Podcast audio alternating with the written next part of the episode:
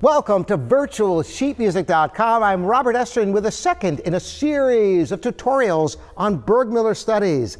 These wonderful little gems which are appropriate for piano students at a, a more elementary level of study, yet with gorgeous music. Last time I explored the very first, Frankness, and you notice that it has beautiful lyricism. Now we're going to go move on to Arabesque, completely different piece of music, no less great. Instead of lyricism, now we have some excitement. And I'm going to go ahead and play this piece for you first and then break it down section by section to give you some pointers on how to approach this piece.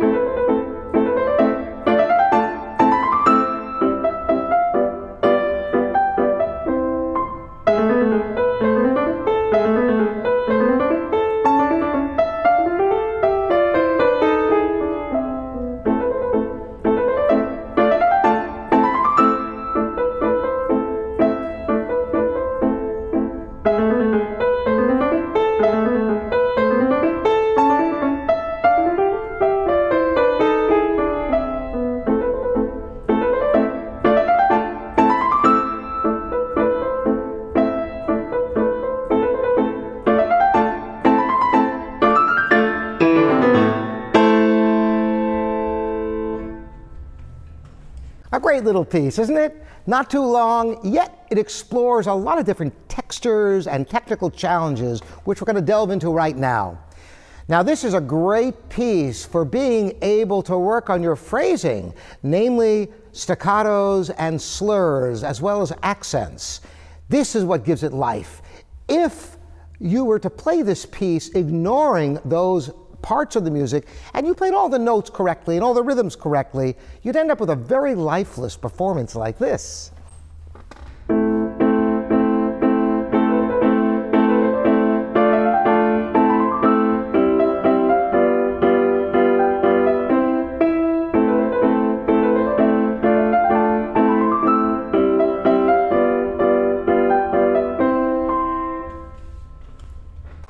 Doesn't have any snap or sparkle or excitement. It's a limp, isn't it? So how do you get that, that bounce, that, that snappiness? Well, it comes down to the wrist. And I do have other videos on how to approach utilizing the wrist in the piano. Essentially, the wrist must be identified separate from the arm because the arm is very big and heavy. It can't give you the same snap. It's much more powerful, but it doesn't not as quick. So if you get over the very first chord in the left hand and then just raise your hand slightly, your wrist, so you're maybe less than an inch above the keys, then drop and right back. That's it. The secret is not moving the arm when you do this, just the wrist. And if you can do two of them, checking to make sure your arm isn't doing it because this will not help you. It's not the right sound, and you will not be able to get enough speed using the arm. It must be the wrist. Now, the left hand's simple because it's just simple chords, and you can practice those until you can execute them faithfully utilizing the wrist.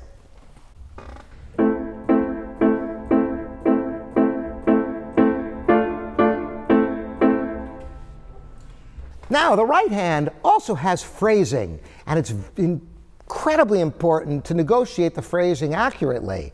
Take a look at the first five notes on the right hand, and there's a one big slur over it, and the last note should end staccato. It's not always written in additions to end staccato on that final A, eighth note. However, because it's the end of a slur, a staccato is implied. Why? Because a staccato simply means not connected, and the end of a slur also means not connected. And in this context, the connection uh, or the lack of connection and the staccato are short and decisive because it's a crisp tempo. So you will want to go down for the first note and up for the last note on this five note group. So it's almost like the staccato chord that we played earlier, except now it goes down at first note and up for the last note. Da da da da dum. Each note group does that. Down, up, down, up, down, up, down, up. Watch how it looks on the piano.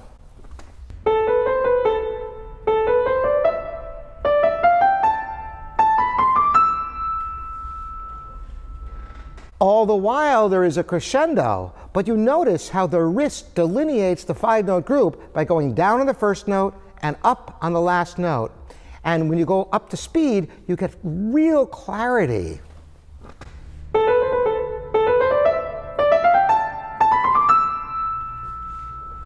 And eventually, of course, you put the hands together.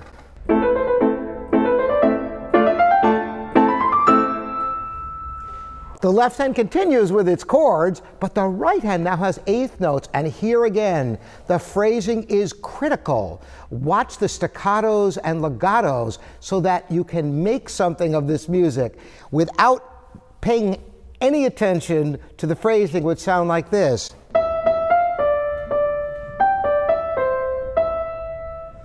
But if you play the phrasing meticulously, utilizing the wrist for the release of all staccatos, you'll end up with this sound.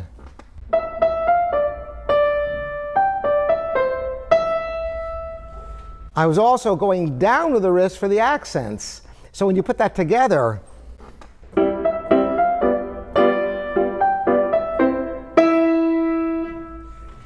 Continuing in the next section, now the hands are kind of reversed. The right hand is all legato, but it's the left hand that has the down up.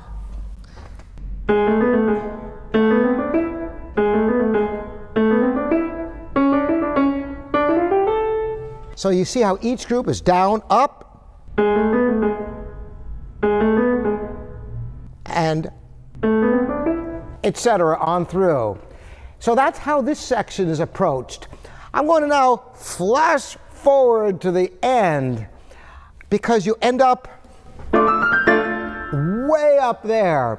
And the secret is moving instantly so you get over the last uh, the second to last measure. So let me go back just a little bit before the end so I can show you what I'm talking about.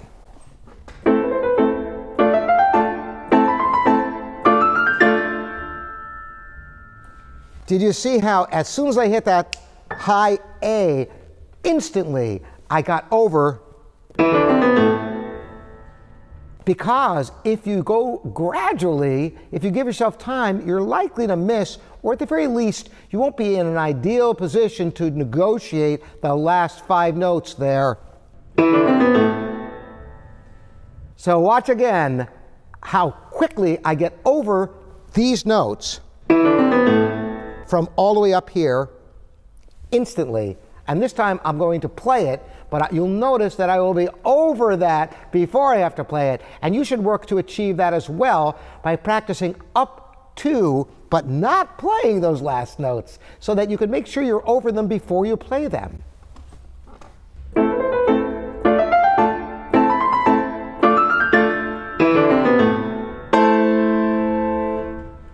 You might have caught also after those five notes.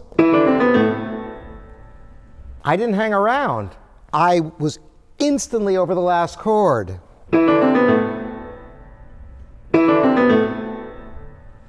That's the way you want to practice it. You want to practice getting over the chords before you have to play them. So you could practice in this manner for these uh, last couple of chords.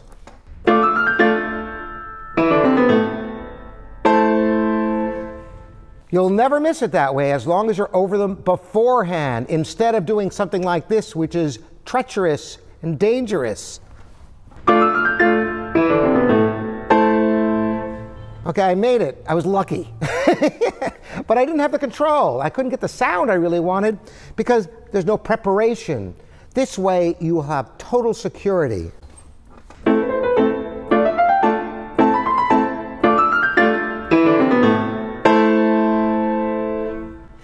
So, the key lessons for today on approaching this piece, arabesque, is pay close attention to the phrasing. Utilize the wrist for staccatos with a down up motion when you have four or five note phrases or any phrases that are slurred ending with staccato, go down for the first note of the group and up for the staccato note. And lastly, when you have big leaps from one section of the keyboard to the other, practice getting there before you play the notes after the leap so you gain security in your playing. I hope this has been helpful for you. There'll be other Burgmüller etudes coming your way. Thanks so much for joining me. Robert Estrin here at virtualsheetmusic.com.